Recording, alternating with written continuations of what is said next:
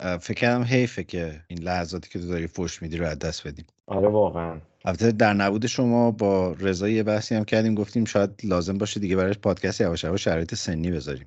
نه به خدا من انواع اقسام روش های مختلف سامورایی رو امتحان کردم. یعنی اونجوری نبود که ناآگاه باشم ولی دلیل کوهولت هم نبود که اینقدر دیر اومدم. نمی‌شد بله. هر کاری کردیم نشد. من یه. سوالم یه سوالم دو سه هفته است که همراه همه ولی نمی‌پرسم. و اونم اینه که دوشنبه ها چرا روز خمیر ترشه چرا یک شنبه ها نه؟ چرا چهارشنبه ها نه؟ به دلیل اینکه البته دوشنبه ها نیست معمولا یک شنبه هاست. به خاطر اینکه برنامه کلاسام روز بعدش جوریه که میشه تنظیمش کرد ولی بقیه روزا نمیشه. یعنی وسط کلاس باید پاشم برم برسم به خمیر. باز ولی یک شنبه ها قابل تنظیم تر آها یعنی اب نداره ما رو بپیچونی بری ولی شاگردا رو نباید بپیچونی خیلی سنگین بود جوابی ندارم Good evening, everybody. A pleasure and a privilege, as always, to be at Anfield, where we are hoping for another miracle like Istanbul.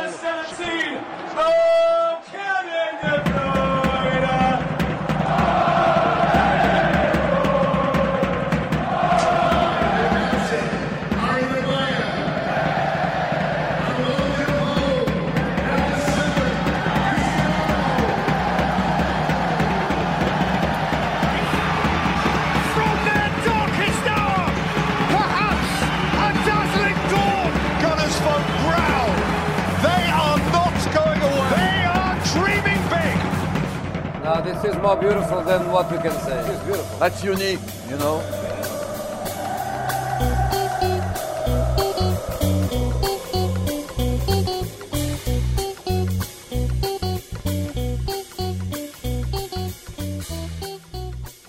اه، بهتره بر نگردیم به گذشته ها سلام بله. به همگی در سی و یکمین قسمت از پادکست فوتبال تراپی در فصل چهارم امشب دوشنبه شب 22 آبان در حالی که نیم ساعت گذشته رو داشتیم تلاش می‌کردیم با انواع اقسام اینترنت ها که امیرعلی رو هم بتونیم روی زوم داشته باشیم. این اتفاق نیفتاد آخرش ما مثل پیرمردایی که آخر سر برمیگردن به همون کافه که اولین بار همدیگه رو دیدن برگشتیم روی اسکایپ و داریم ضبط می‌کنیم. بنابراین اگر این قسمت کیفیت محسوسی داره صداش نسبت به قبل بر ما و بر باعث و بانی این اینترنت و اینا ببخشید خالص چطورین آقایون حالتون خوبه؟ می‌بینم که یکی در لندن داره میلرزه یکی در تهران کلا گذاشته سرش. چه خبره؟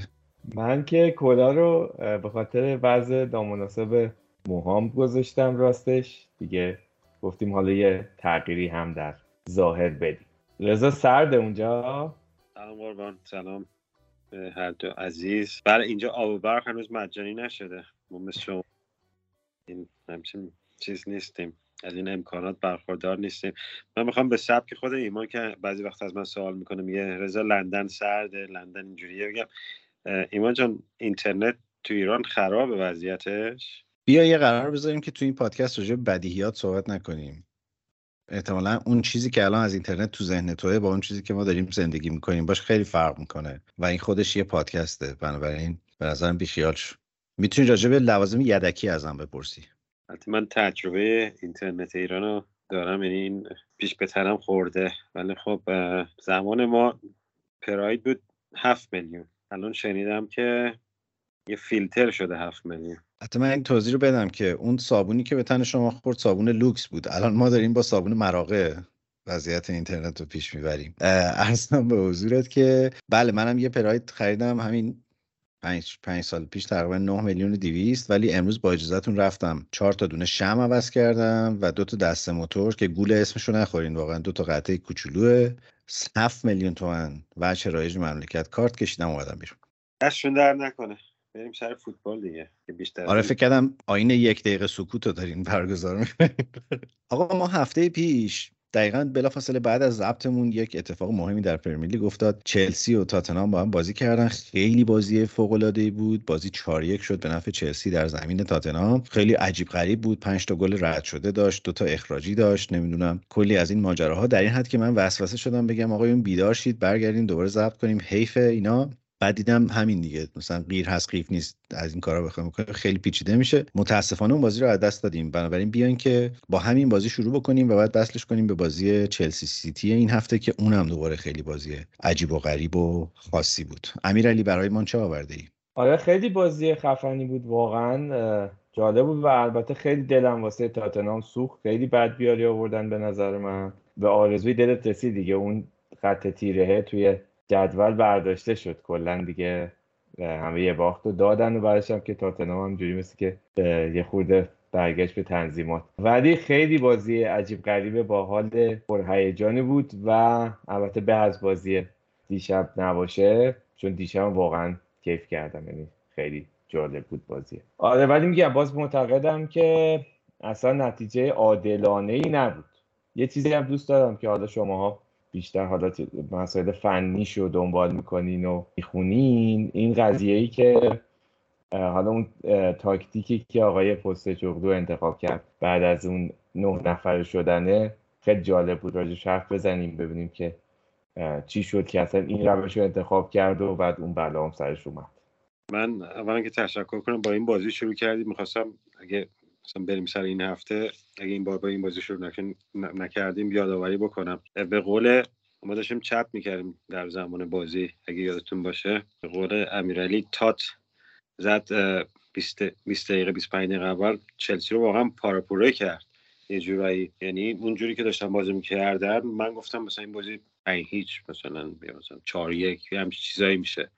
تاتنهام گل دومم زد ولی خب آفساید شد. من نمی‌دونم این رومرو چجوری جام جهانی رو با آرژانتین برده. من در عجبم.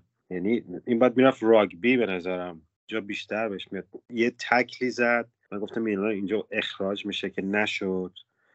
بعد رفت اون سوتی رو داد و اخراج شد و پنالتی رو چه داستانایی شد. یعنی فکر کنم یادم نیست. فکر کنم چهار پنج تا گل چلسی زد که آفساید و نمی‌دونم خطا بود قبلش و این پنالتی هم که شد چه گلی زد این کایسدو. از پشت محوط جریمه یه شوتی زد که من فکر می‌کنم داور اگر انصاف داشون اونو آفساید نمی‌گرفت. ولی خب کنم جکسون وایساده بود. یه جورایی مثلا حالا داستانه که می‌سازن این بلاک کرده بود جلوی دروازه‌بان تاتنهام و و آفساید گرفت. بعد رفت برگشت اون خطای رومرو رو گرفت که اخراج شد. بازی برگشت اصلا از اون و به نظرم تاتنهام خیلی خوب مقاومت کرد. حالا چیز نمی‌خوام زیادم حرف بزنم. هشتا رو چینده بود نه نفر شدن. هفته رو چینده بود وسط زمین. یعنی یه ذره از ما وسط زمین اومده بودن عقبتر. سانم جلو وایساده بود. یعنی قشنگ انگار که نه انگار که مثلا اخراجی داره داره مثلا یه تیم خیلی حمله ایه که مثلا سه هم جلو هی می‌خوام برن گل بزنن. ولی خب اومدم اومدم آخر بازی گفتش که این سیستم و تاکتیک بازی ماست دیگه. ما اینجوری بازی می‌کنیم و همینی که هست. من به دعا اعتقاد ندارم تو مخصوصا تو فوتبال. ولی خب به این اعتقاد دارم که ایمان یه انرژی های خیلی خاصی داره و اون انرژیاش و حالا اگه بگیم داشت مستجاب شد و این تیم واقعا تاتنهام که حقش نبود به واضح باختیم بازی رو.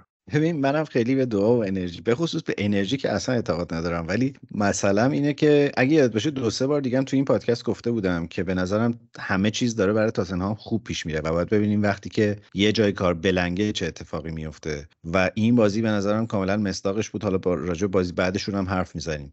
تاتنهام تا وقتی همه چی خوبه خوب بود. ولی به محض اینکه اون اخراجی رو دادن و البته تا وقتی که گل دوم رو نخورده بودن فکر می‌کنم.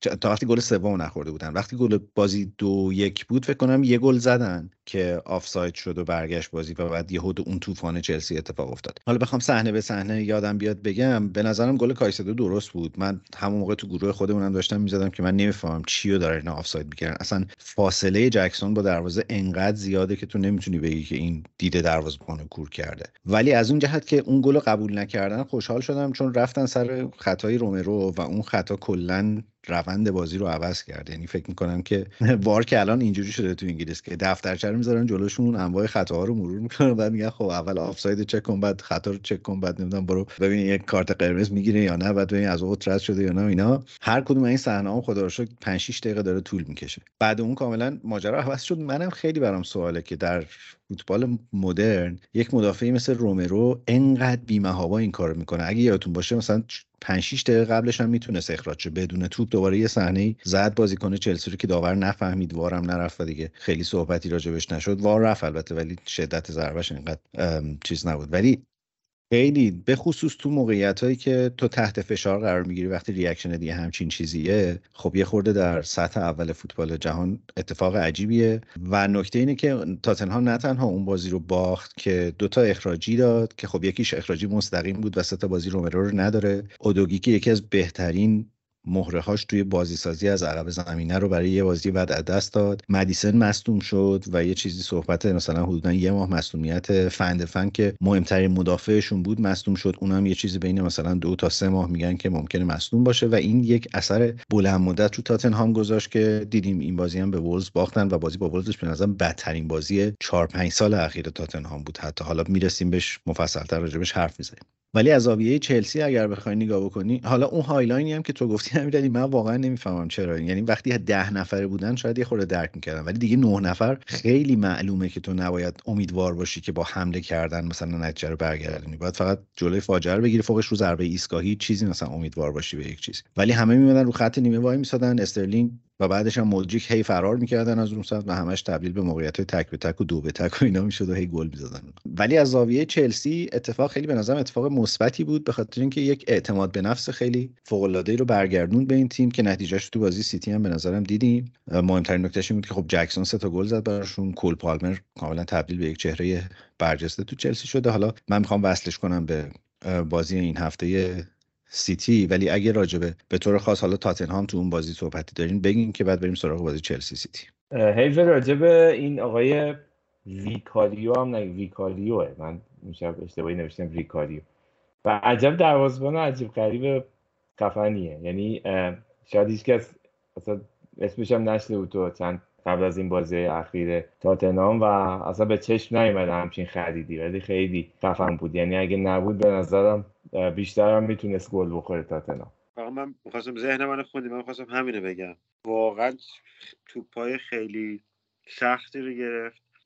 تو اون بحباهایی که داشت میومد چلسی حرفش هم بود که بیاد منچستر. به من این دوستم همکارم فرانچسکو میگفتش که اینو بخرید چون ایتالیایی هم از خیلی تعصب داره. گفت دست از سر اونانا برداریم بیاین اینو بخرین. خیلی دروازه‌بان خوبیه. جوونم هست. این خیلی مثلا رشد می‌کنه.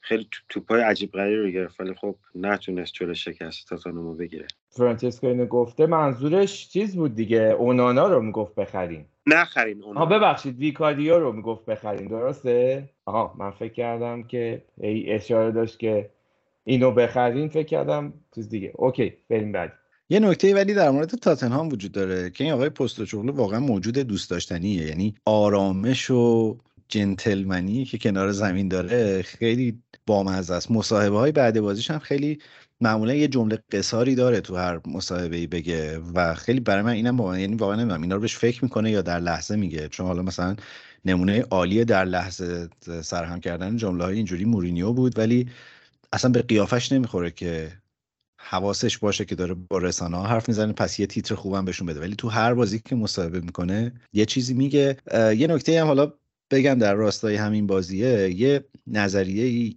توی لیگ برتر مطرح شده توی چیزم من یک گزارشی راجبش نوشتم تو سایتمون که وار یکی از دلایل جدی این مسئولیت های عضلانی بازیکن می‌تونه باشه. به دو دلیل یکی اینکه خب وقت اضافه زیادی باعث میشه بازی ها داشته باشن و این یه فشار مضاعفی داره. گفتم اون اول فصل هم یه حساب کتابی کرده بودیم. حدودا پنج بازی بیشتر بازیکن با این مدل وقت اضافه گرفتن دارن در فصل بازی می‌کنن. یکی دیگه اینکه در اوج بحبوحه بازی بازی رو متوقف می‌کنه و 4 5 دقیقه بدنهای بازیکن ها سرد میشه و بعد دوباره تحت فشار شروع می‌کنن به بازی کردن و این گرفتگی های عضلانی میاره و مصونیت هایی که مثلا 3 4 هفته بازیکن ها رو از زمین بیرون می‌ذاره. و حالا من چون شروع کردم یک پروژه تحقیقاتی در مورد مسئولیت توماس پارتی دارم پیش می‌برم.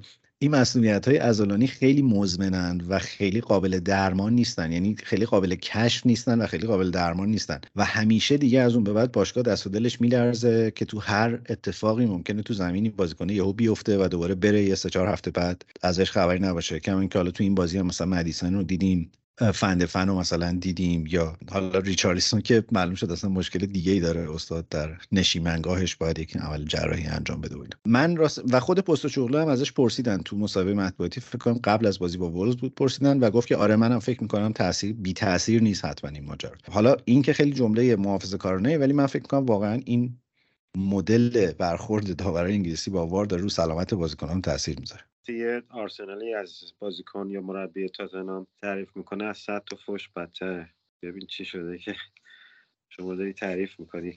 ببین بیایم یه ذره واقعی تر نگاه کنیم. چیکار می‌خوایم بکنیم با ویر باشه نباشه.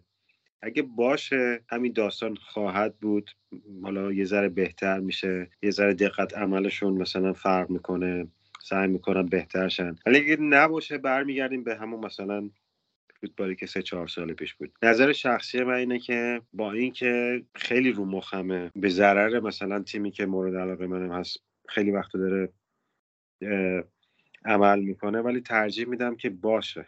ولی بودنش در این نمیشه که یه چیز کاملیه. کسایی که دارن اینو مانیتور می‌کنن من فکر می‌کنم که اونا باید یه ذره آموزش بیشتر ببینن. میگه مثلا تیم داوری باید یه تصمیماتی تو زمین بگیره. من فکر کنم یه ذره داورا ول دادن تو خود زمین و حالا میگه که اگرم حالا مثلا این سود نمی‌زنم اگه مثلا این خطا بود مثلا وی آر میاد به من میگه دیگه. یا مثلا این کارو نمی‌کنم یا می‌کنم حالا اگه مثلا این بود مثلا این, میاد به من میگن تو گوشی منم میرم چک می‌کنم. یه ذره اینو باید حل کرد. آقا آقای داور شما تصمیم تو زمین هرچی که هست بگیر. وی هم میگه که اگه داور یه تصمیم رو بگیره ما فکر کنیم اون تصمیم تصمیم درستی خیلی دخالتی نباید توش بکنیم.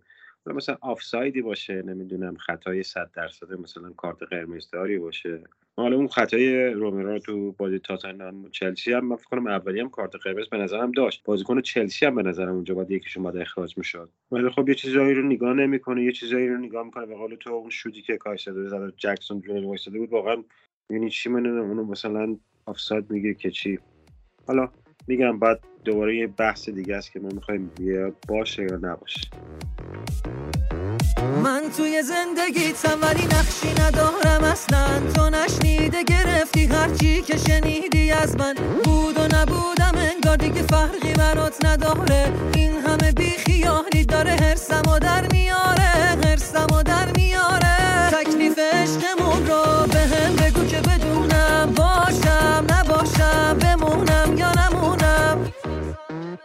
من فکر می‌کنم آره دیگه برگشت به عقب که بعیده باشه و اینکه وی ای آر رو بخوان بردارن. خیلی بعید می‌دونم این قضیه رو. و اگر هم بخوان بردارن فکر می‌کنم خیلی افت داره برای انگلیسی های به نسبت پر توی اروپا. چون تو لیگای دیگه داره راحت اجرا میشه و انجام میشه. همونطوری هم که گفتی رضا به نظرم بهترین راه حلش اینه که اینا برن یه خورده رو داورا و اونایی که دارن این سیستم رو میچرخونن کار کنن رو آموزششون یه خورده و اینکه دقیقا داورا دیگه همه کامل متکی نباشن به وی ای آر یه خورده اون صلابته و اون قدرت تصمیم گیری رو ببرن بالا توشون. یه مصاحبه هم بود توی اسکای بود فکر کنم. ایمان اسم آقای چی بود اون داوره که الان توی اسکای میاد بازنشست شده؟ اصلا به حافظه من حساب نکنم قیافش جلوششمه ولی اسمش نه. آره اون آقای بدون مو. آره داشت چیز می‌کرد. یه نکته با مزه که داشت می‌گفت راجع به همین فشار زیادی که روی داورا هست و روی این قضیه ای که خب خیلی جنجال برای انگیز وی آر تو این فصل مخصوصا دیگه به اوجش رسیده می‌گفت داورا اصلا می‌گفت شما قیافشون رو ببینید توی زمین. مثل قبل اصلا خوشحال نیستن لذت نمی‌برن از اینکه دارن داوری می‌کنن یا این کار رو انجام میدن.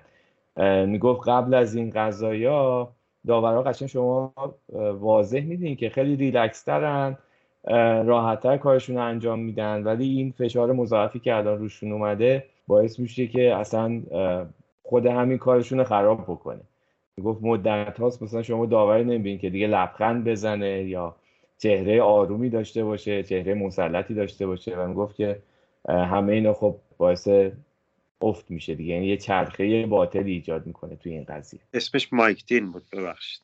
باز حالا تبلیغ سایتمون رو بکنم. یه مطلبی الان رو سایت داریم که از ورزش های دیگه پرمیر لیگ چه کمکی می‌تونه بگیره برای استفاده از VAR اولا که من معتقدم واقعا هنوز تو لیگای دیگه انقدی مسئله نیست که الان تو پرمیر لیگ پیچیده است. نمونه بارزش چمپیونز لیگه که خیلی به نظرم راحت تر با VAR کنار میان. حالا ممکنه اون حجم هیجان هنوز انقدر تو چمپیونز لیگ جدی نشده باشه تا مرحله های بعد. ولی به هر حال تونستن یه جوری handle ش بکنن. در اینکه VAR خوبه و دیگه بر نخواهد گشت به حالت اولم که شکی نیست. من فکر کنم یه اتفاقی که باز میشه با توجه به ورزش های دیگه مثل NFL و نمی‌دونم راگبی و اینا هاکی و اینا روش مثلا دقت کرد اینه که اولا قوانین فوتبال به نظرم باید شفاف بشه. ما به چی میگیم هند؟ کی آفساید می‌گیریم کی نمی‌گیریم. یعنی گزاره هایی که بشه توش بله خیر رو راحت تشخیص داد و واگذار به تشخیص مثلا قبلا واگذار شده بود به تشخیص یک نفر الان پنج نفر دارن دربارش اظهار نظر می‌کنن و این سختتر می‌کنه تصمیم گیری رو. یک چیزی بعد اون اعتراض میکل آرتتا مطرح شد سر بازی نیوکاسل و گفتن که یه بازنگری اساسی داره توی VAR در پرمیر لیگ میشه از سال دیگه قرار این اتفاق بیفته اینا. یه چیزی من خوندم که می‌خوان سیستم تایمات رو به فوتبال اضافه کنن یا سیستم چالش رو مثل مثلا والیبال که دیدین درخواست چالش می‌کنن بعد مثلا دو تا چالش به هر مربی بدن. اگه جفتشو درست گفت سومی هم می‌تونه داشته باشه. یعنی مربی‌ها دیگه درخواست بدن که این صحنه بره وار یا نه به غیر از حالا اون صحنه عادی که داورا دارن بررسی می‌کنن. یه مدلش هم فکر کنم تو آمریکا داره تست میشه مثلا. این سیستما دارن تا دو دقیقه آخر نمی‌ذارن مربیا درخواست چالش بکنن. یه چیزی میشه. ولی خروجیش اینه که نظرم یه همچین سیستمایی دوباره هی فوتبال متوقف می‌کنه. یه چیزی که انگار متوجه فرقش نیستن اینه که والیبال تو هر امتیازی که تیما می‌گیرن یه بار بازی داره قطع میشه و خب این فرصت برای چالشه هست. ولی فوتبال این شکلی نیست. یعنی اصلا فلسفه آوانتاژ و همه اینا کلا میره زیر سوال. امیدوارم که دوباره به سمت این دستگله این شکلی نره. ولی من فکر کنم چاره کارش اینه که یک آینامه شفاف در مورد صحنه های مشکوک وجود داشته باشه کی اخراج می‌کنیم کی نمی‌کنیم شدت ضرر مثلا تو همون مطلبه صحبت این بود که مثلا فرق راگبی با فوتبال اینه که خیلی واضح توش مشخص شده که کی به یه بازیکن کارت قرمز میدیم. مثلا چهار تا فاکتور رو تست می‌کنیم. عمد بوده یا نه شدتش آسیب زننده مثلا بوده یا نه توپ اونجا بوده یا نه یه چیزای اینجوری. یک دو سه چهار چک می‌کنیم بله اخراج نه مثلا کارت زرد ولی تو فوتبال این خیلی واگذار شده به حس داور حالا رجوع ذهن خانی سر صحنه وار هم هفته پیش یه خورده صحبت کردیم. من می‌خوام اینو وصل کنم به بازی چلسی سیتی و بپرسم که به نظرتون اون پنالتی که گرفتن و حالا گل کرد آیا اصلا پنالتی بود یا نبود؟ به نظر من پنالتی نبود ولی خب وقتی وی آر میگه برو نگاه کنه و اونم میره چک می‌کنه یعنی صد درصد پنالتی می‌گیرن دیگه. حالا میگم تو این بازی که چهار چهار شد بازی فوق العاده ای هم بود. یعنی من فکر می‌کردم بازی مثلا چلسی تاتنهام یکی از با... مثلا بازی فست باشه با اخراج رو نمی‌دونم وی رو. این توش خیلی مشکل داوری به اون صورت نبود به از این پنالتی. به نظر من میگم پنالتی میگم وقتی داور رو صدا می‌کنم میگم برو نگاه کن داورم تو هیچ صحنه یادم نمیاد که داور بیاد بگه نه این پنالتی نیست. اگه بگن برو نگاه کن ببین پنالتی یا نه حتما پنالتی رو میگه یا کارت قرمز میده. هیچ وقت نشده که تصمیمش رو اون چیزی که خودش گرفته رو مثلا بگه تصمیم همینه.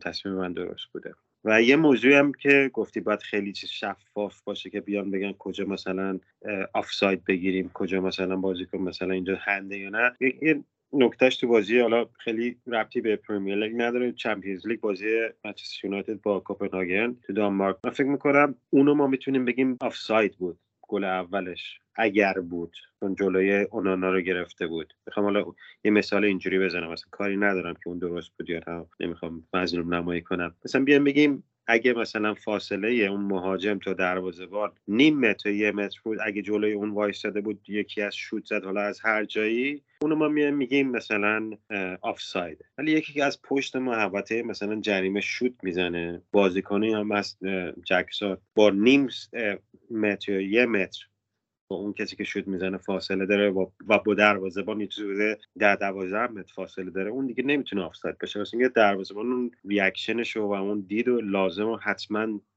داره تو اون ده دوازده حالا برگردیم به بازی چلسی منچستر سیتی. یکی از بازی به نظرم بود که خیلی بحث داوری توش نقش نداشت تقریبا. چلسی خیلی خوب شده به نظرم. حالا نمیام بگم وای برمیگشتن و برمیگردن اینا ولی خب طرفدارش من فکر می‌کنم این امید داشته باشن که یه تیم خوب حداقل فصل بعد داشته باشن یا تو نیم فصل دوم فصل بهتری رو داشته باشن. چون ما اول فصل اگه یادمون باشه بود که این تیم گل نمی‌زنه. موقعیت ایجاد می‌کنه گل نمی‌زنه. الان دارن گل می‌زنن. من یاد ندارم آخرین تیمی که به سیتی چهار تا زده بود چه تیمی بود. یعنی سیتی یه تیمیه که خیلی کم گل می‌خوره. که حالا کم هم گل می‌زنه ولی اگرم بزنه یه دفعه مثلا 5 6 تا می‌زنه. ولی خیلی کم گل می‌خوره. یعنی سیستم دفاعیشون خیلی قویه. یه تیمی که بیاد چهار تا به سیتی بزنه من فکر می‌کنم که شایسته تقدیر هست. استلینگ خیلی خوب بازی کرد. پالمر خیلی بازیکن موثریه. جکسون هم یه مهاجمی که نشون میده که مثلا فرصت داشته باشه. حالا سوتی های اول فصلش نمیده بزنه تو گل اوتو اینا مثلا نیم متری. تیم داره تیم خوبی میشه. فکر کنم اعتماد به نفسشون بعد اون بازی با تاتنهام برگشته. آره دیگه دقیقا همونجوری که گفتی رضا تیم انگار داره به روند خوبش می‌رسه. چون مقایسهش کنیم با اول فصل تو پنج مسابقه اولشون فقط یه برد به دست آورده بودن. ولی الان تو 6 تا مسابقه اخیرشون سه تا برد دو تا مساوی یه باخت. یعنی 11 امتیاز گرفتن و حالا یه آماری هم میخوندم که از اول اکتبر هیچ تیمی بیشتر از چلسی تا گل نزد 16 یعنی تا گل زدن از اول ماه اکتبر. یا اینکه الان دومین تیم از لحاظ تعداد برد این هم بازم از اکتبر دارم میگم و سومین تیم از لحاظ شوت تو چارچوبن یعنی خیلی فرق کرده قضیه. تیمی که همیشه می‌گفتن که مشکل گلزنی و خط حمله داره الان داره خوب کار می‌کنه و به اینم فکر کنیم که حالا یه سری مصدوم هم داره از جمله اون خرید جدیدشون انکونکو که اونم مثل که داره کم کم آماده میشه بیاد و از اون دردسر شیرینا برای آقای پوچتینو پیش میاد که حالا ترکیبو چجوری بشینم با این بازیکنهای آماده ای که دارم. الان هم یه چیزی آره دیگه ده امتیاز با اون تیم چهارم فاصله دارن که فکر می‌کنم اگه فرمه رو حفظ بکنن با توجه به رقابت سنگینی هم که هست بالای جدول بتونن خودشون رو بکشن بالا. و حالا البته خب بازیایی بعد از این تعطیلات بازی ملیشون هم خیلی آسون نیست. با نیوکاسل دارن بعد با برایتون بعد با یونایتد. یعنی اینجا یه همچین محک خوبیه برشون هرچند که البته دو تا بازی سختم گذروندن. تاتنام و در حقیقت سیتی هم بازی کردن. ولی به نظرم این روند خوبه. نشون میده که می‌تونن امیدوار باشن تو بعد از مسابقات ملی. اگه باز مصدوم و اینا براشون پیش نیاد اوکی بشن. من یه نکته راجع به اون صحنه پنالتیه بگم. از نظر من که پنالتی کاملا 50 50 بود. همون قدی که می‌تونست بگیره می‌تونستم نگیره. ولی نکته اینه که همون صحنه هم سه دقیقه و 37 ثانیه طول کشید وارش تا بره برگرده فلان. بعد تو فکر کن توی همچین جوی این همه هیجان ده دقیقه اول بازی مثلا این فشار و اینا اصلا یهو بازی رو از ریتم میندازی. این به کنار اون صحنه پنالتی آخر که دقیقه 94 5 گرفته شد روی آرماندو برویا اون برای من عجیبه که باز این که خیلی واضحه پنالتی. آنتونی تیلور هم همون لحظه دیدتش. بلافاصله پنالتی گرفته. باز اون حدود دو دقیقه و خورده ای وارش عجیب جابجا جا میشه فلان میشه. و بعد دیدین تو همه این صحنه ها یه دور باز قبلش مثلا یه آفساید هم می‌خوان چک کنن یه صحنه مثلا چیزام چک کنن. من واقعا اینو نمی‌فهمم. حالا اون دوستمون آقای پست شغله هم یه مصاحبه کرد بعد بازی گفت که آها یه نکته مثلا همین بازی چلسی تاتنهام که راجبش حرف زدیم 8 تا توقف دو دقیقه یا بیشتر داشته تو مسابقه. و پست چغلو بعد اون مسابقه مصاحبه کرد گفت که من نمی‌دونم شما از بار خوشتون میاد یا نه ولی من شک دارم کسی لذت ببره از این همه توقف توی از این بحث که بگذریم بریم سراغ خود بازی. من فکر کنم ناراحت ترین تیم الان از این وقفه های بازی ملی چلسی باشه. چون تازه تیمه داشت میافتاد روی دور و داشت خوب می‌شد. حالا همونقدر که نیوکاسل الان خوشحاله که صف مصدومانش ممکنه برگردن بعد از این ده روز تقریبا تعطیلی. چلسی فکر کنم یه خورده ناراحت باشه چون خیلی ریتم خوبی رو شروع کرده بودن و من فکر کنم یه مسئله جدی که تو این تیم حل شده مسئله اعتماد به نفس.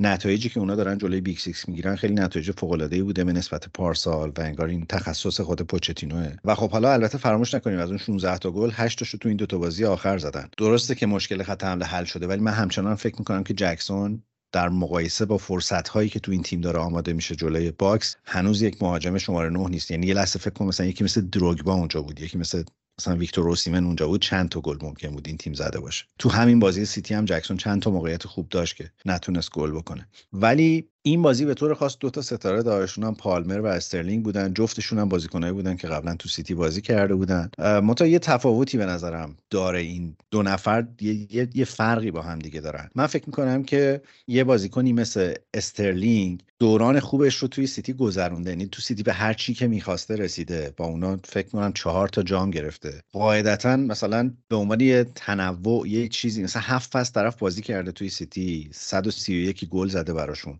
احتمالا خیلی نه خود استرلینگ ناراحت بوده از اینکه داره میره از از سیتی نه خیلی گواردیولا مثلا سیتی. ولی در مورد پالمر من واقعا این سوال جدی رو دارم که آیا من سیتی الان پشیمون نیست از فروختن کول پالمر؟ منم تعجب کردم وقتی فروختنش. نمی‌دونم این فکر کنم این بحثم کردیم با هم دیگه تو اون زبان.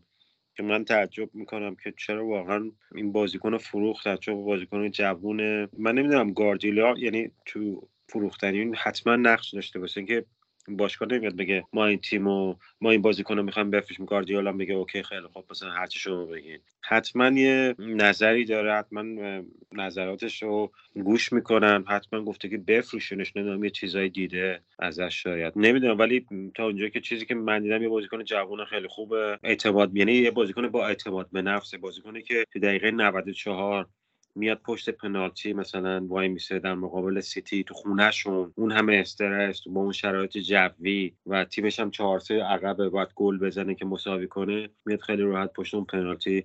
وای میسه اونجوری هم گل می‌زنه. خیلی پنالتی خوبی هم زد.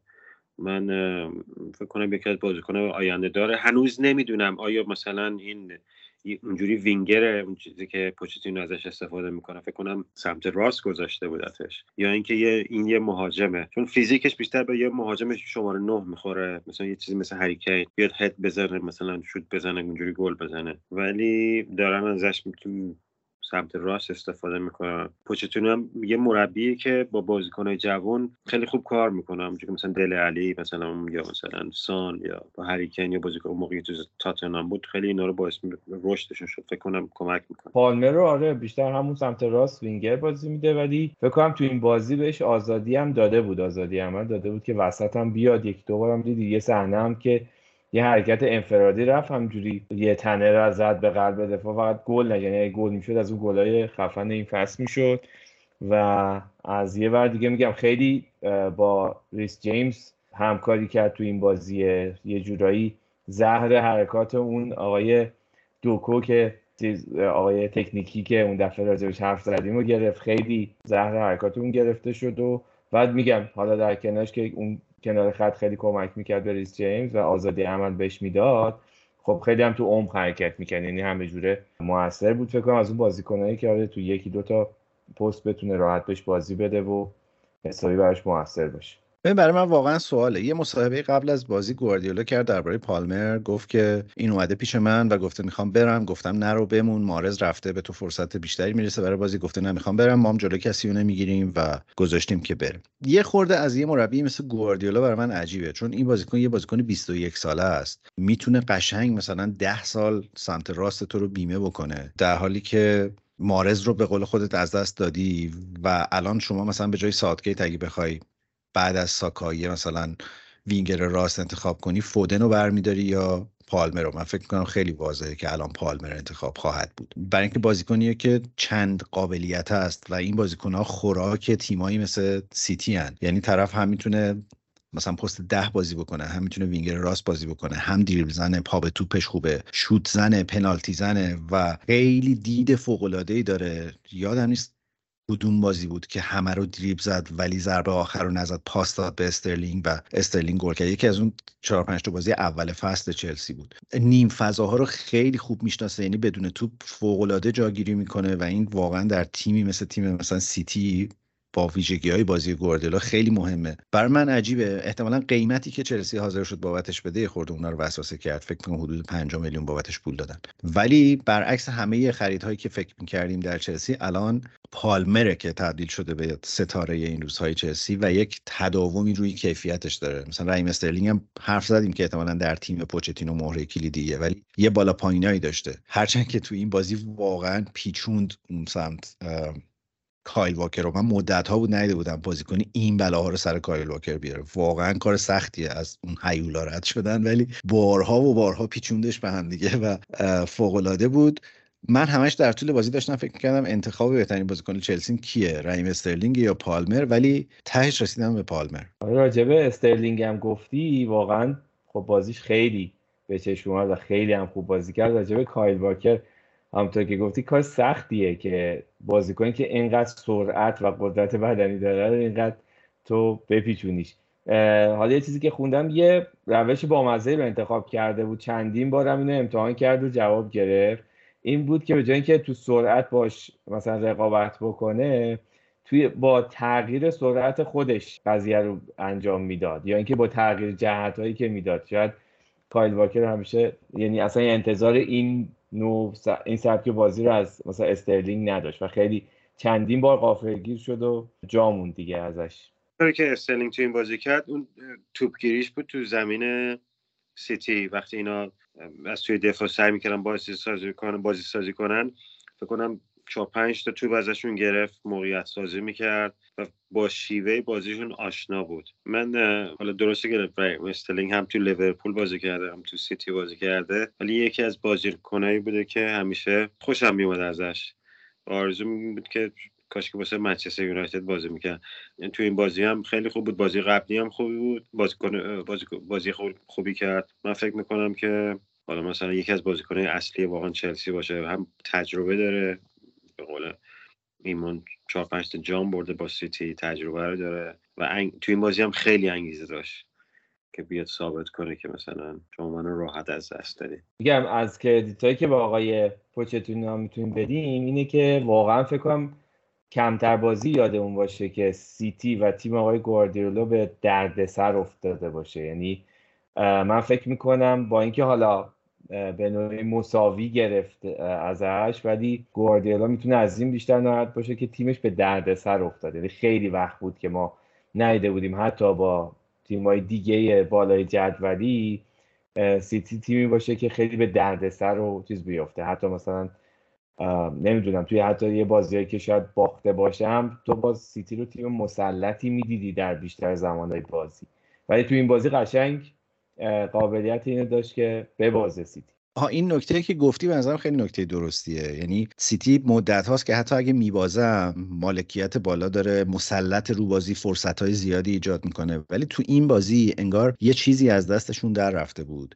و من فکر می‌کنم یکی از اون بازی های هیجان انگیزی که بقیه مربیان می‌تونن رو دست پوچتینو تماشا کنن و ازش استفاده بکنن. البته که یه نیازش اینه که تو مهرش هم داشته باشی. یعنی استفاده ای که اون از رحیم استرلینگ می‌برد توی برگشتن نیمه زمین گرفتن توپای اول یا پاس دادن توپای اول چرخشایی که می‌کرد و دریبلایی که می‌زد آوردن بازی تو ارز و گرفتار کردن اون فول ها خیلی روشی بود که یه, اتفاقی میافتاد. یعنی به اولا چلسی هیچ اصراری روی مالکیت توپ نداشت. یعنی توپ مال شما. هر کاری دلتون می‌خواد اگه می‌تونین انجام بدین. بازی بدون توپشون فوق العاده بود. در از همون اول بازی به نظرم. یعنی من فکر می‌کنم گلی که حالا زد خلاف جریان بازی اتفاق افتاد. یه هرج و مرج اینا تو بازی ایجاد می‌کردن که به نظرم گواردیولا با دیدنش همیشه کهیر می‌زنه. یعنی یه شلختگی تو بازی ایجاد می‌کردن که اون نظم بازی سیتی رو به هم می‌زد و بعد از همون استفاده می‌کردن. و جادوش هم پا به توپی بود که یه بازیکن مثل پالمر و به خصوص رحیم استرلینگ داشت. تعویضی که گواردیولا کرد که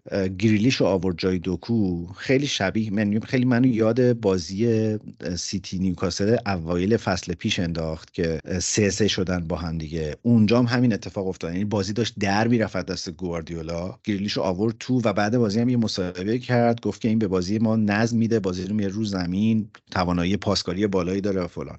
ولی اینم کار نکرد تو این مسابقه و گریلیش اولا تو جریان بازی نبود. باز دوکو یه کارایی کرد تو زمین. ولی چیز نتونست انجامش بده گریلیش نتونست انجامش بده. اگر هم توجه کرده باشی این پالمر از این جهت فرمم خیلی ویژگی خاصی داشت که تو این بازی بارها میومد میچسبید به ریس جیمز و اون طرف رو کاملا خونسا می‌کرد. هرچند که باز خیلی از حملات سیتی از اون طرف اتفاق میافتاد.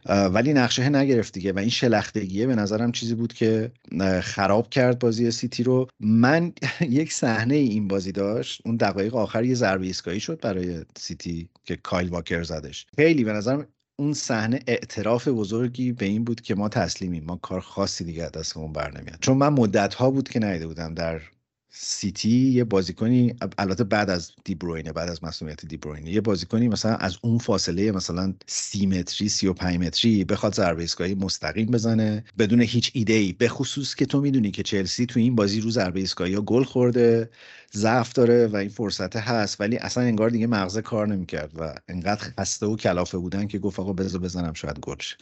میگم وقتی یه تیمی سیتی چهار تا گل می‌زنه بعد ببینی کجای کار سیتی اشتباه بوده یعنی به اون تیم مقابلم بعد این credit و بدی که آقا شما اومدین سیتی چهار تا گل زدیم بعد اینکه یادم نمیاد که آخرین باری که سیتی چهار تا گل خورده باشه.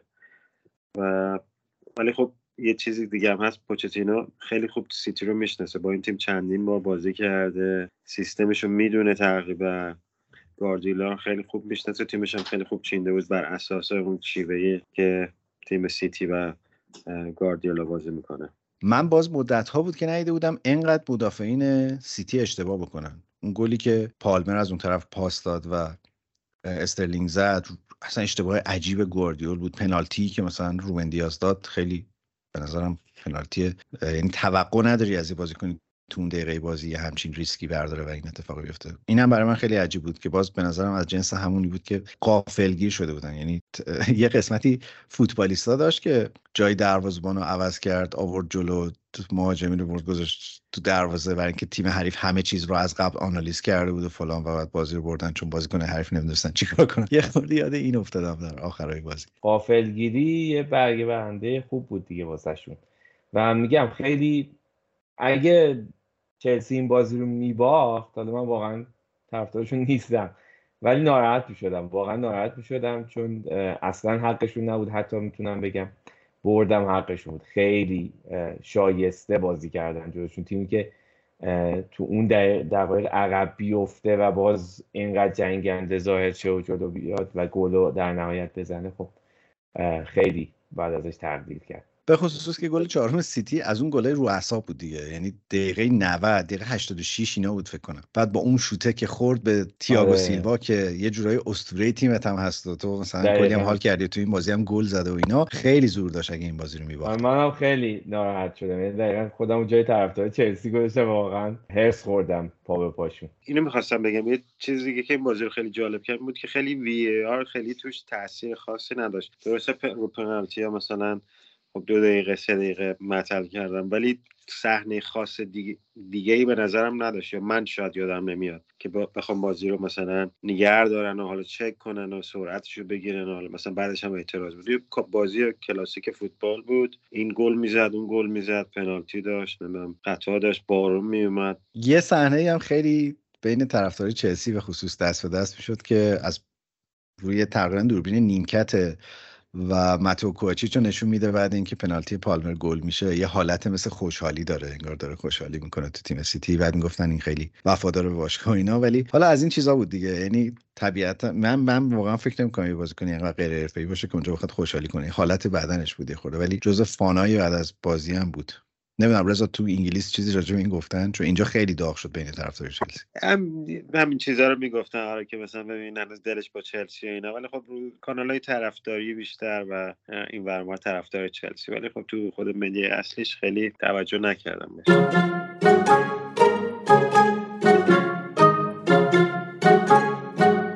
حالا نکته اینه که بعد از تعطیلات بازی های ملی لیورپول و سیتی باید با هم دیگه بازی بکنن که من خیلی مشتاق رسیدن اون روزم. به خاطر اینکه لیورپول هم یه فرم عجیبی پیدا کرده. اونا بعد اینکه جلوی لوتون کارشون گره خورده بود و داشتن میباختن بازی رو دقیقه 96 گل زدن و و به تولوز توی لیگ اروپا باختن خیلی قدرتمندانه جلو برنتفورد بازی کردن. بعضا خیلی گلای خوبی زدن. اصلا کاملا بازی یه طرفه مسلط اوکی و بازم آقای صلاح گل زد.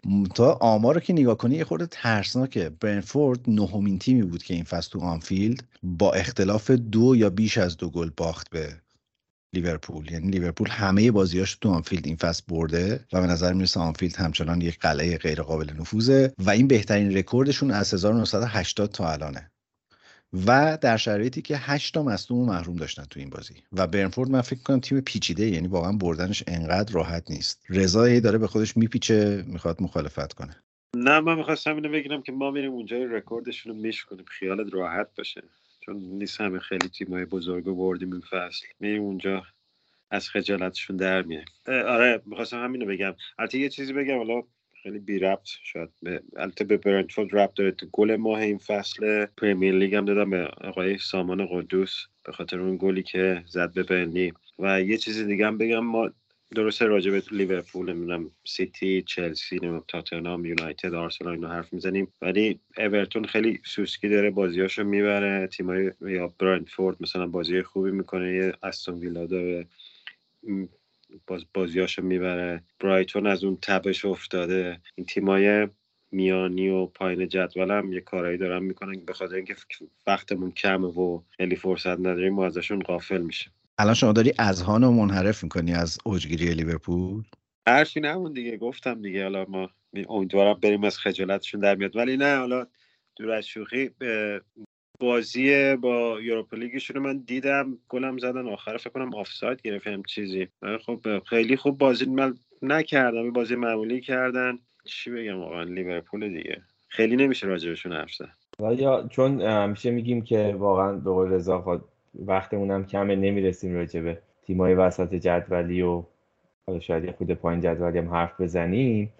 یه نکته مشترکی که بین برایتون و نیوکاسل هست سلام فکر کنم همون قضیه است که یه خورده این بی تجربگی توی بازی های اروپایی یعنی توی هندل کردن دو طرف قضیه توشون دیده میشه. البته که خب مثلا نیوکاسل خب مصدوم و محروم و این داستان هم داره ولی خب حالا نتایجشون تو اروپا نشون میده حداقل که خیلی تجربه این حالت رو ندارن که تو دوتا قسمت بیارن بجنگن و نتیجه بگیرن آها تو رسما پیچوندی قضیه لیورپول. رفتی روی برایتون و اینا خیلی سوسکی به وقت, وقت زیادی نداریم بگم آره آره به خاطر زیاد شما بفرمایید در مورد لیورپول. بله من حرف دارم هنوز در مورد لیورپول. من به اساس زیاد صحبتی نداریم. آقا اینا خط حملهشون واقعا ترسناکه. درسته که تو این بازی حالا داروین گل نزد ولی تو این فصل نگاه کنید تو همه بازی ها صلاح دوازده تا گل زده جوتا هشت تا زده نونیز هفت تا زده لوئیس دیاز تازه باباشو دزدیدن چهار تا زده کودی گاکپو چهار تا زده. این 35 تا گل این چهار تا بازیکن پنج تا بازیکن تو خط حمله زدن خیلی آمار تکان دهنده ایه ولی می‌خوام بگم که تو این بازی خب به دلیل اینکه الکسیس مکالیستر نبود مجبور شد به اندو بازی بده. می‌تونم بگم افتضاح بود واقعا عمل کردش. به نسبت یک هافک دفاعی که تیمش سه هیچ برده بازی رو 14 تا دوئل داشت فقط سه تاشو تونست ببره. یه خطایی بعدی هم کرد که باز نمی‌دونم وار چه جوری اخراجش نکرد. یعنی از اون صحنه‌ای بود که شبیه رومرو وارم رفت ولی فقط بهش کارت زرد دادن. و بعد اینکه رابرتسون هم مصدوم شده سیمیکاس خیلی سینوسی سمت چپ تو این بازی دو تا پاس گل داد ولی تو بازی با تولوز واقعا خوب نبود. نکته اینه که و و اینکه اینا خارج از خونه خیلی تیم معمولی بودن ولی تو آنفیلد واقعا فوق العاده بودن. من از این جهت هم خیلی مشتاقم ببینم که تقابل با سیتی چه اتفاقی میافته. می‌خواستم بحث رو برسونم به اینجا که چرا لیورپول فکر کنم حتی به فروش صلاح فکرم نمی‌کنه الان. کما اینکه می‌دونیم پیشنهادهای سنگین عربستانی وجود داره صحبت 100 میلیون و 120 میلیون و ایناست. ولی خیلی به نظرم الان تیم متکیه به فرم صلاح و توی این لیورپول دویی که اختراع آقای کلوپه صلاح همچنان یه مهره کلیدیه و تقریبا تنها بازمانده اون لیورپولیه که در لیورپول دو که داره کار می‌کنه. ببین خیلی آمارا عجیب و غریب نیست مثلا رو 37 درصد گلای لیورپول تاثیر مثبت داشته. حالا مثلا رو 41 درصد بوده. خب ولی نکته اینه که از اون بازیکناییه که روند بازی رو کاملا برای تیم در میاره و عوض می‌کنه. یه سری هستن میگن آقا وقتی تو می‌تونی یه بازیکنی رو تو این سن و سال مثلا برای یه بازیکن 31 ساله ای که 18 ماه از قراردادش مونده 100 میلیون 120 میلیون مثلا بفروشه خب معلومه که باید بفروشیش. ولی من فکر می‌کنم که یه حفره ای اونجا ایجاد میشه در نبود صلاح که هیچ بازیکنی هنوز نمی‌تونه تو این تیم پرش بکنه و شک دارم که حتی حتی اگر صلاح دو سال دیگه هم از این تیم بره کسی با این کیفیت به این راحتی ها بتونه بیاد اونجا جای صلاح رو پر بکنه. ببین یه چیزی راجع به لیگ عربستان می‌خوام بگم. مثلا دیگه محو شده رفته. اصلا کسی هم راجبش خیلی بحث اینا نمی‌کنه ما اول فصل خیلی راجبشون حرف زدیم که این بازیکن رفتن اینجوری میشه اینجوری. واقعا صلاح اگه بخواد به لیگ عربستان به نظرم از اون پرستیژ از اون کلاس بازی که داره خواهد افتاد. یعنی یه ذره محو میشه. مثلا هم من فکر می‌کنم خودش تصمیم درستی گرفت هم لیورپول. به قول تو واقعا کیو می‌خوام بیارم بذارن جای اینکه اینجوری بازشون بازی ها رو دراره تجربه داشته باشه گلزن باشه. به, تیمشون فصل قبل خیلی خوب نبودن. این فصل دوباره برگشتن. یعنی سلام هم اون فرم خودش رو به دست آورده و داره کمکشون می‌کنه. واسه همین نه خود فکر می‌کنم سلام بخواد علاقه داشته باشه بره نه خود لیورپول خیلی دوست داشته باشه اینو بفروشه. چون حالا 100 میلیون هم بفروشنش واقعا نمی‌دونم کیو می‌خوان بیارن که مثلا بلافاصله بتونه جواب بده گل بزنه. هر کسی هم بخوان بخره حداقل یک دو سال طول می‌کشه که جا بیفته و جای اینو پر کنه. دیگه بس دیگه لیورپول. خیلی حرف زدیم آره بس باش. بریم سراغ برایتون عزیز شما. یه مصاحبه خیلی بامزه دزربی بعد بازی کرد که خیلی حال دل ما رو داشت. حالا دل من آرسنالی بعد بازی نیوکاسل شما یونایتدیا گفت آقا من خیلی آدم صادقی ام با کسی رو درواسی ندارم. من از 80 درصد داورای انگلیسی بدم میاد. گفت من 80 درصد اینا رو خوشم نمیاد ازشون. چیز جدیدی هم نیست. رفتار اینا رو تو زمین دوست ندارم. خیلی بامزه بود این مصاحبه. ولی حالا برگردیم. البته بعد خرابش کرد. یعنی رسید سر اون صحنه اخراجی که داشتن.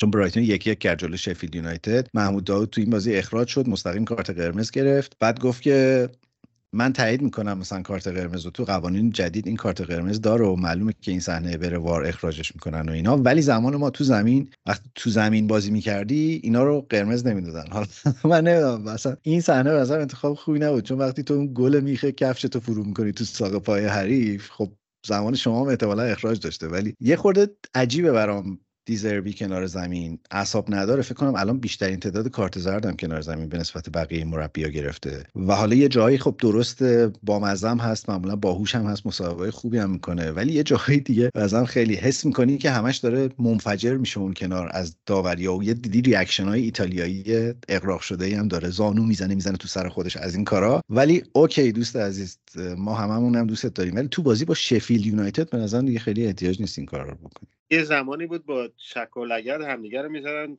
کارت قرمز نمی‌گفتن اخراج نمی‌شدن. من یه صفحه پیدا کردم که خیلی ویدیوهای جالبی می‌ذاره از این بازی های قدیمی لیگ برتر که چجوری کتک کاری می‌کردن. حالا با شما حتما اینو شیر می‌کنم که واسه بقیه دوستانم بذارین اونام استفاده کنه ولی خب یه سری الفاظ خیلی رکیک یه سری کارهایی انجام میشه که توش که باید قبلش یه تجدید نظری روش بکنیم که اگه می‌خوام اینا رو پست کنیم نه. ولی میگم منم باسم خیلی یه ذره شوک برانگیز بود. این مصاحبهش خنده دار بود. یه جورایی با من خوشم بیاد از این رایدز بیبم تاپ. شاید یه جوگیر شده. خیلی خوب همه فصل قبل ازش تعریف و تمجید کردن. ولی الان یه دو سه هفته است که خیلی تیمش خوب بازی نمی‌کنه. بازی هم درسته که بازیکن دقیقه 69 اخراج میشه ولی خب مثلا 5 دقیقه بعدش گل می‌خوری. خب می‌دونی بعد یه نگاهی هم به خود تو تیمت بندازی دیگه. حالا میگم ولی میگم برایتون کسی ازش توقع نداره آنچنان. هم فصل قبل خوب بود این فصل هم خوبه. و حداقل اینه که تقریبا فکر کنم جزو ده تا تیم اوله. اگه اشتباه نکنم شدم دارم اشتباه می‌کنم. تو لیگ اروپا داره بازی می‌کنه و خوب دارن کار می‌کنن. خیلی نباید خودشو خیلی دست بالا بگیره که حالا مثلا اینجوری یا اینجوری. همه آرام آرام کارشو آهسته و پیوسته بره.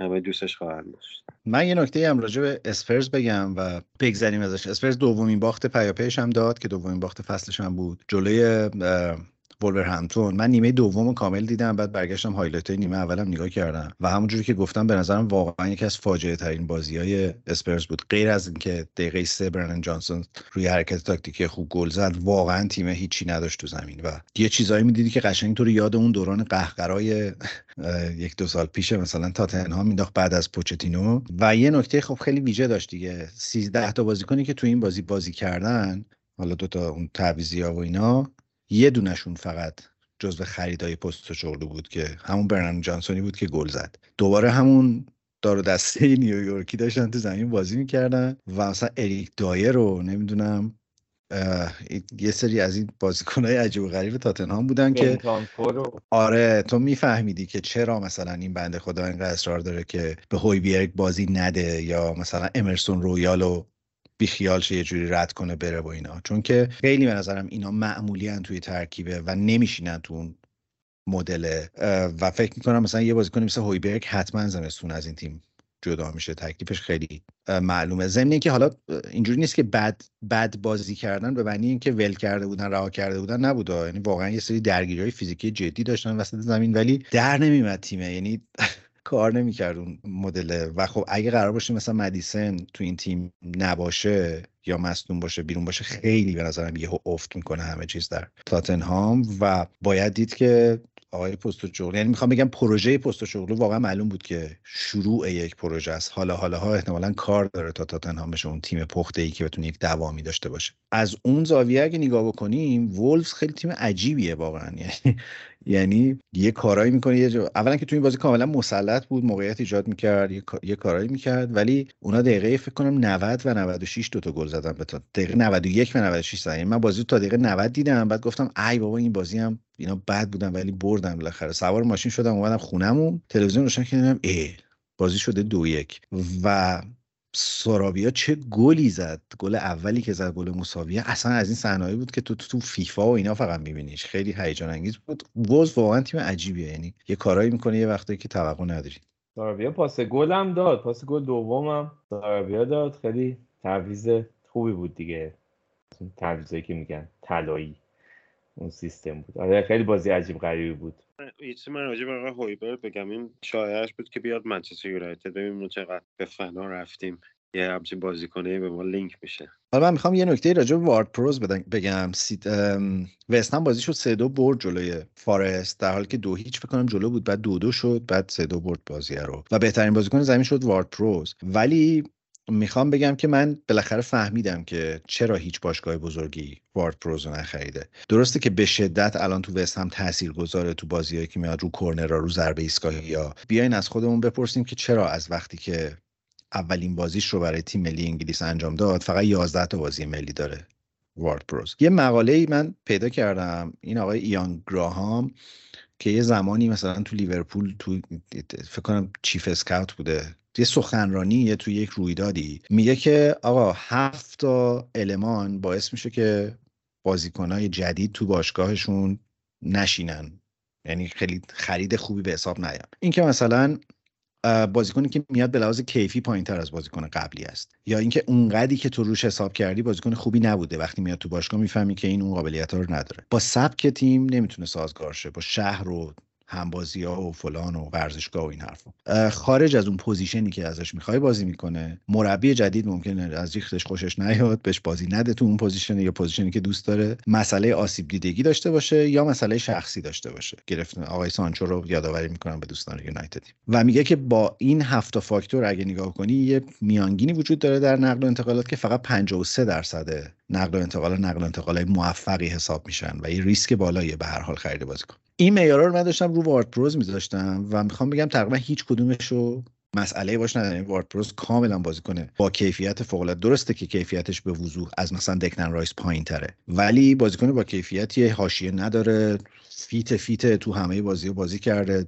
از این حرفا. ولی یه نکته وجود داره و اون نکته اینه که یک هافبک مرکزی مدرن در دنیای امروزی نیست. الان دنیای فوتبال به نظرم یک هافبک مرکزی همه کاره می‌خواد. دقیقا یه دکلن رایس طور می‌خواد که هم دفاع بکنه هم دوئلا رو ببره هم بازی سازی بکنه هم بتونه توپ حمل بکنه هم ضربه ایستگاهی خوب بزنه هم بیاد تو box مثلا ضربه سر بزنه و همه. یه متخصص ضربات ایستگاهی یا یک پاسور خوب نمی‌خواد. و این به نظرم چیزیه که در بلند مدت فکر کنم وارد پروز رو تبدیل می‌کنه به یک خرید نچندان خوب برای وستهم یعنی اونا نتونستن به نظرم جایگزین دکلن رایس رو با خرید وارد پروز انجام بدن. آره خب صد درصد. الان فکر کنم بازی آرسنال هم نشون میده این قضیه رو که چقدر دکلن رایس سطح کیفیش فرق می‌کنه با یه بازیکنه به نسبت خوبی مثل وارد پروز. و حالا یه نکته ریزم فقط بگم که خودش هم که باشه مصاحبه شده بود چون راجبه دعوت نشدنش به تیم ملی دیگه گفت گفت خودش انگار الان اعتراف کرده بود که آقا من دیگه تم همینه. بیشتر از هم نمی‌تونم تلاش کنم. همینقدر تلاش کردم کردم. حالا که من دعوت نمی‌کنن دیگه خودشون می‌دونه یه مصاحبه زایی هم دیوید مویز کرد. راجع به همین پرسیدن ازش که چرا استاد دعوت نکردن تو احساس چیه؟ من خیلی خوشحالم. این مصدوم نمیشه میمونه با ما تمرین می‌کنه. دمشون گرم. مرسی آقای سادکت که دعوتش نکردی. یه نکته بگم. این حرفی که تو میگی درسته. منتها می‌خوام بگم واسه یه تیمی مثل وستم این بازیکن من فکر کنم چون وستم خیلی مدرن بازی نمی‌کنه. آقای دیوید مویس سرمربیش مربی خیلی مدرنی هم نیست به نظرم. همون سبکای سنتی و سبکای قدیمی خودش بازی می‌کنه. من فکر می‌کنم اگر می‌رفت مثلا میومد تو آرسنال مثلا تاتنام یا یونایتد شاید موقع خیلی واضحتر می‌شد اینو تشخیص داد که این به درد این تیم نمی‌خوره. چون مثلا یونایتد می‌خواد مدرن بازی کنه یا آرسنال می‌خواد مدرن بازی کنه این بازیکن یا بازیکن سنتیه. و یه چیز دیگه هم حالا این مقاله رو گفتیم من یه چیزی که باید مد نظر گرفت اینه که این تو ساعت همتون بوده و اومده تو وستم با مربی های خیلی بزرگ به نظرم کار نکنه یه مربی می‌تونه یه بازیکن رو به نظرم اگه توانش داشته باشه یه جورایی مثلا بهش اضافه کنه. حالا من فارسیشو بخوام بگم انگلیسی میشه ایمپروف کردن. اضافه کنه به این بازیکن. و این بازیکن رو از اون نقشی که داره حالا مثلا تفکرات سنتی داره یه ذره ببره جلوتر و یه ذره مدرنترش بکنه. اینم باید در نظر گرفت. ولی خب آره به نظرم خیلی حالا فوق‌العاده نبوده ولی بدم نبوده به نظرم تو وستن ببین من نکته اینه که قرار بود وست هم دیوید مویز تبدیل شه به یکی از اون تیمایی که مالکیت توپ داره و فوتبال مدرن بازی می‌کنه اونا رفتن لوکاس پاکتا رو خریدن و ادسون آلوارز رو خریدن و اینا قرار بود که یه تغییر رویکردی بده. یه مصاحبه ای فکر کنم بعد از باختشون توی لیگ کنفرانس لیگ اروپا لیگ کنفرانس کجان یه مصاحبه کرد دیوید مویز و گفت که انگار که ما یه اشتباهی کردیم ما باید برگردیم به اون سبک خودمون و الان داره همین کارو می‌کنه. یعنی بعد از دو تا نتیجه خیلی بدی که گرفت وستهم و باختایی که داد الان اولا برگشتن به همون سیستم دیوید مویزی و انگار تیم هم راحت تر شده باش. ولی این حرف رو قبول دارم که وارد پروز برای تیم‌های بزرگ احتمالا نمی‌تونه ستاره بشه. در مورد اورتون گفتی. اورتون این بازی رو سه دو از پالاس برد این هفته. توی چهار تا بازی گذشتهش سه تا بازی رو برده یه دونه رو مساوی کرده. بازی نسبتا سختی هم بوده. یعنی وست همین وست هم برده با برایتون مساوی کرده پالاس و برلی هم برده و بعد از اینکه از تعطیلات برگردیم میزبان یونایتده. بله قربان من اگه سریع به بازی یونایتد بزنیم بازی رو من ندیدم. از چه بخوای؟ بازی یونایتد رو سرمون شلوغ بود. یه تظاهراتی بود دقیقا بغل جایی که من کار می‌کنم. من اصلا وقت نکردم این بازی رو ببینم ولی هایلایتی رو دیدم. مشکل اون مشکل هم مشکل قبلیه. نمی‌دونم گل نمی‌تونیم بزنیم. این بازی هم لیندلوف گل زد. تیم اعتماد به نفس رو نداره. حالا نگاه کنین نتایج رو نمی‌خوام خیلی هم منفی نگاه کنم. ما از پنج تا بازی آخرمون چهار رو بردیم. یه دونه به سیتی باختیم. فقط سه رو. ولی خب در کل اگه نگاه کنیم ما به تیمای 6 تا تیم بزرگ با چهار تاشون تقریبا بازی کردیم. تقریبا که نه صد درصد. با آرسنال بازی کردیم تاتنهام بازی کردیم سیتی بازی کردیم. ببخش با سه تاشون. همه هم باختیم. با چلسی و لیورپول هنوز بازی نکردیم. تیمایی که باید میبردیم و به نظرم بردیم. ولی خب با کیفیت نبردیم. البته من به همینم راضی و خیلی نمی‌خوام انتقاد کنم و بگم اینجوریه. اینا برده که به تیم روحیه میده. ولی خب یه مشکلات گلزنی داریم. چون بازی رو ندیدم خیلی نمی‌تونم راجبش نظر بدم. ولی فکر می‌کنم چیزی که تو ذهنم هست فکر کنم مثل بازی با فولان بوده. یعنی بازی بوده. حالا مثلا توپو در اختیار داشتیم سعی هم کردیم ولی نتونستیم. ولی خب ما باید می‌رفتیم لوتون مثلا چهار هیچ می‌بریم سه هیچ می‌بریم. بی احترامی به لوتون نشه تا یک طرف داشته یقه منو بگیرن. ولی خب ما مشکل داریم. تیم هنوز مشکل داره و به نظرم به بازی بعدم بیشتر مشکل خواهیم داشت. آره، من بازی دیدم و اصلا بازی واقعا با بازی جذابی نبود. یعنی برای تماشا کردن. فقط به عنوان یه حالا طرفدار یونایتد نگاش کردم. لذت نمیشه برد از بازی تیمه. فقط خوشحالم که به زحمت برد و به دست آوردیم و تنها نکته مثبتش همینه. یعنی که شاید این بردا هم وضعیت رو تو جدول خورده بهتر و مطمئن تر کنه. همین که یه مقداری این روحیه اصلا پاشیده رو برگردونه که البته نمی‌دونم چرا این اتفاق هم نمیفته حالا تو فولام تو بازی با فولام بیشتر دیده می‌شد شاید اون خواستنه و چیزه. تو این بازی بازم خیلی معمولی تر بود. مثلا حالا داری تو اولترافورد هم بازی می‌کنین همه تماشاچی ها هستن به انصافا هم خوب میان حمایت می‌کنن تیم رو. ولی میگم حالا به قول تو رضا باید راضی باشیم به اینکه برد رو به دست آوردیم. حالا دیگه نکته مثبت رو بدیم ما هفت بازی بردیم پنج تا باختیم. ششمی واقعا تو جدول. یعنی واقعا پنج تا باختن خیلی افتضاحه. نیوکاسل چهار تا باخته نمی‌دونم برایتون چهار تا باخته. تیم بعدی که پنج تا باخته مثلا وستهم چلسی چهار تا باخته. پنج تا باخته. البته ما مساوی نکردیم. تفاضل گلمون هم منفی سه. یعنی 16 تا گل خوردیم 13 تا زدیم. ششم جدولیم خیلی عجیب غریبه برای من. یعنی افتضاحیم توی تفاضل گفت. به نکته مثبت ولی اینه که فاصله رو داره حفظ می‌کنه دیگه. یعنی خیلی پایین تر از فضای به اون شیشتای بالای جدول نرفته و این نشونه خوبیه. احتمالا اگر تیم برگرده رو فرمش دیگه خیلی مجبور نیست یه فاصله خیلی بزرگی رو جبران بکنه. آها تو یه چیزی گفتی؟ من این سوالی برام پیش اومد. تو انگلیس هم این مؤسسه های مالی اعتباری هست مگه؟ از کدوم؟ از اونا که پول قرض میدن؟ اونا که وابسته به نهادهای خواستن. نهاد خاصش نمی‌دونم ولی اینجا مؤسساتی هست که شما می‌تونی پول قرض بگیری. بله. بعد همونا پول مردم خورده بودن اومده بودن دم کافه شما تظاهرات؟ نخ قربان. اینا تظاهراتی بود که برای ضد جنگ بود. برای جنگی که الان در غزه و اسرائیل داره حماس اسرائیل واسه اون بود. نمی‌دونم فیلماشو دیدین یا نه ولی خب یه فیلمی از حالا باست میفرستم. روی پلی هستن جایی که من هستم کافه که من هستم. دقیقا بغلشه. دوستان زحمت کشیده بودن اومده بودن کافی از ما میخریدن و کارهای دیگه می‌کردن.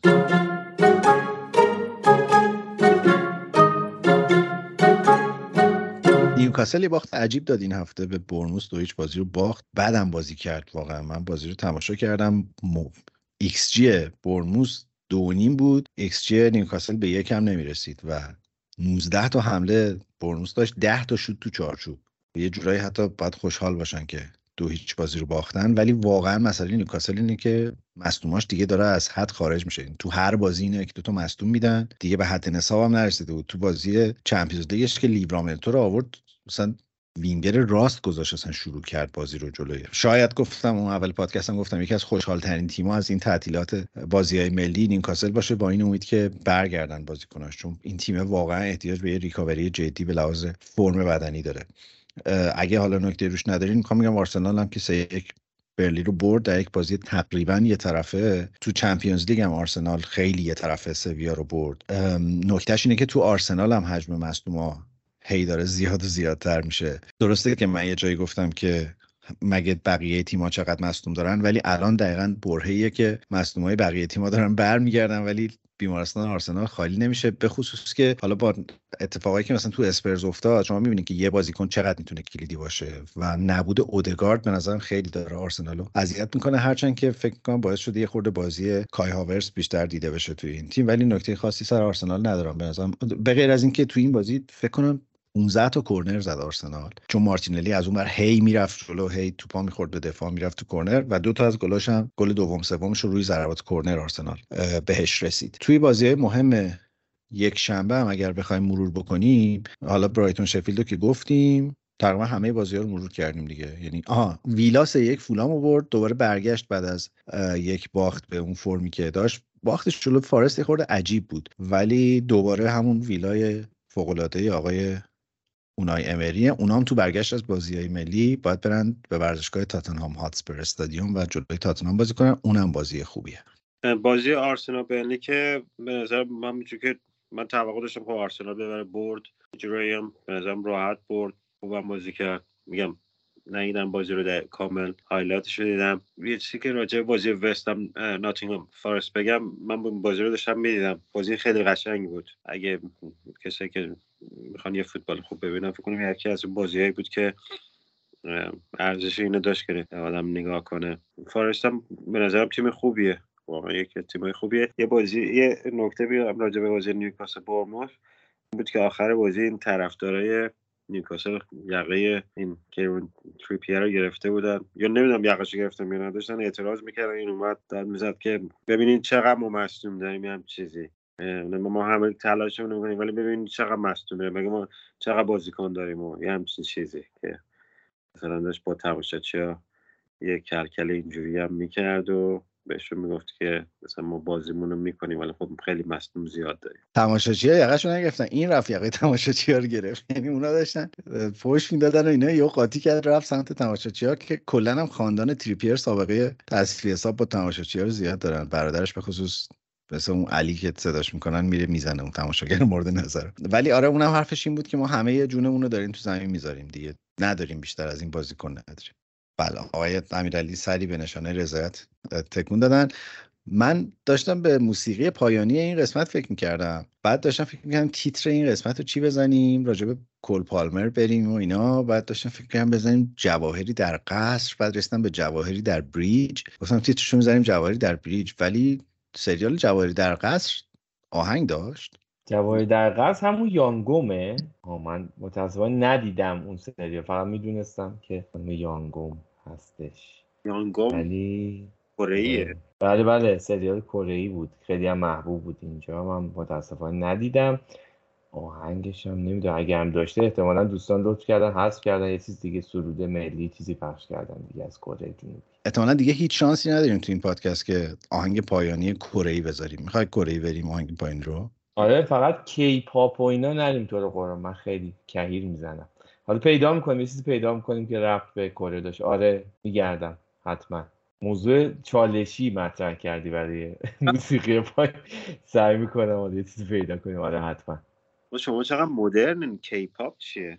من به واسطه اینکه معلم هستم این چیزا رو چیزایی که اصلا که حالا با نسل جوان تر داشتم به گوشم می‌خوره و دنبال می‌کنه ولی خیلی چیزه. پدیده عجیب غریبه. چیزی که من راستش من پیرمرد اصلا نمیفهممش. حالا احتمالا اطرافیان یعنی دوستانی که دنبال می‌کنن و خیلی جوان ممکنه که منو خیلی چیز کنن شماتت کنن. ولی واقعا من اصلا نمی‌تونم نمیفهممش. و خیلی چیز شده. همچی عالمگیرم شده دوستمون در آمریکا و انگلیس و همه جا. میگم باز تو خوبه نمیفهمیش. من نمی‌دونم چی هست. نه سمت شما که خیلی محبوبه. یعنی هستش. یعنی جوونا یعنی منظورم نوجوانا خیلی طرفدارشن.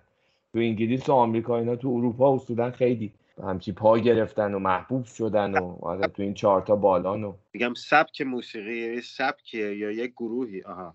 سبک دقیقا. کورین پاپ دیگه. دقیقا اون این داستان. آره آره. OK OK.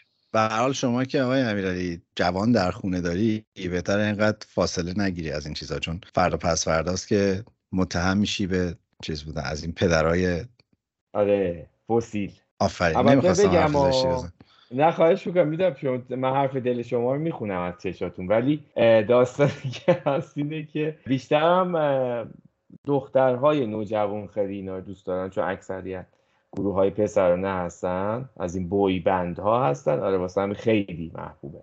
ببخشید من یه چیزی یادم افتاد. یادم افتاد چیه. من بی- یه زمانی تو سینما کار می‌کردم. این یک بعضی وقتا یه برنامه live داشتیم. یه کنسرتی بود. حالا مثلا بونجووی بود متالیکا بود. این یه گروه کره بود. اسمش رو نمی‌دونم چی بود. این دو شب برنامه داشتن. این ما live تو سینما مستقیم پخش می‌کردیم واسه کسی BTS نبود؟ BTS آره همچه اسم. فقط یادمه که کلا تینیجرهای 14 15 ساله اکثرا دختر. انقدر ما این صدا رو اومدن گفتن زیاد کنین صدا کمه کمه کمه. این دوتا بلنگوهاییه که این ور اونور سینما بود ترکید کلا. من از این الان یادم افتاد که این داستان به خاطر همون دوستان بود در کره. ببخشید امیرعلی شما چی گفتین؟ BTS بله بله BTS شبیه این اسمای مخفف بیماری های خاص. ولی یه خود ام نداره یعنی. BTS خالی. آها بله بله. اگه باید اون بحث بخوایم بشیم آره شبیه اونم می‌تونه باشه. همیشه آخرای پادکست داستان میشه. به خاطر ساعت دیگه. الان. اضافه کنیم. آره. آره. آره. دیگه کافیه بهتره که رضا البته دیگه. اول این قسمت داشت پیشنهاد می‌داد که آقا بگیم اولش این پادکست مناسب بچه ها نیست و این حرفها ولی به حال اینجوری که بوش میاد اونا خیلی از ما جلوترن اینطور که آقای بله امیرعلی بله صد reaction درصد نشون صد درصد. بله. بله. بسیار خوب. مرسی که فوتبال تراپی سی و یکم رو هم شنیدین. ما احتمال خیلی زیاد هفته دیگه اگه نتونیم اون اپیزود ویژه ویلامون رو بدیم اپیزود معمولی نداریم به خاطر بازی ملی. بالاخره ما بریم یه استراحتی بکنیم.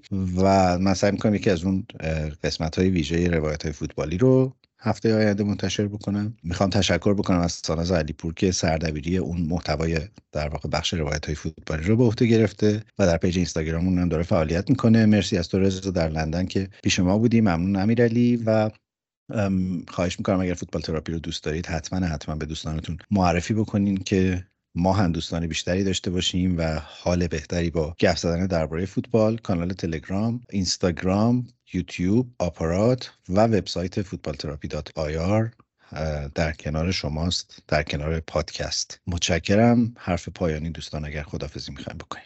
نه حرف خاصی نیست. بازم مثل همیشه کیف کردم کنارتون. ممنون از همگی که دنبالمون می‌کنن.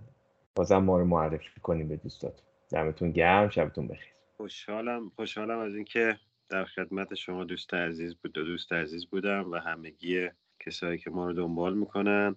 هفته های خوبی رو براتون آرزو می‌کنم و لعنت بر فیفا دی. یه چیزی من یادم اومد اینجا بر خود می‌بینم که بگم ما یه سری مسابقات داریم سر شام با پسرا میشینیم. من سوال تر می‌کنم سوال فوتبالی اونو جواب میدن. متاسفانه سوالی پرسیدم گفتم استیو کوپر به نظرتون شبیه کیه؟ بعد ایلیا خیلی سریع گفت که شبیه آقا وحید. خواستم اینجا از وحید تشکر یعنی عذرخواهی بکنم.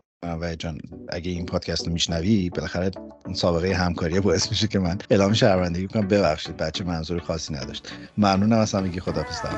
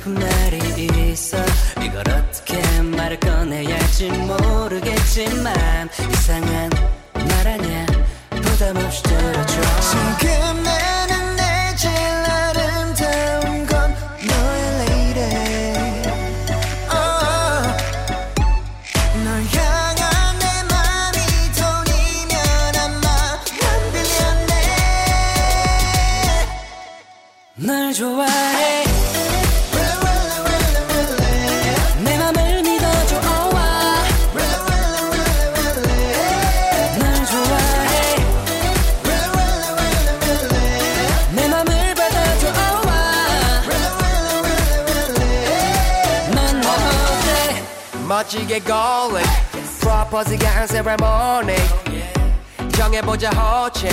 허니 말고 자기 어린. darling 나간지럼 내 상상해봐도 긴장돼 필요해 alcohol 덩치는 산만해도 네 앞에선 작아지네 oh 내 맘만 가나. 첫눈에 미끄러지듯이 falling in love.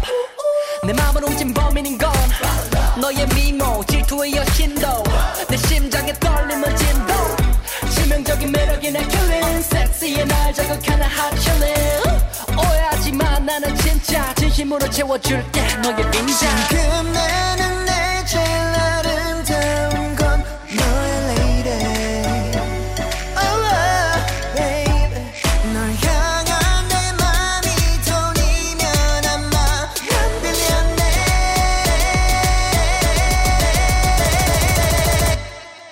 널 좋아해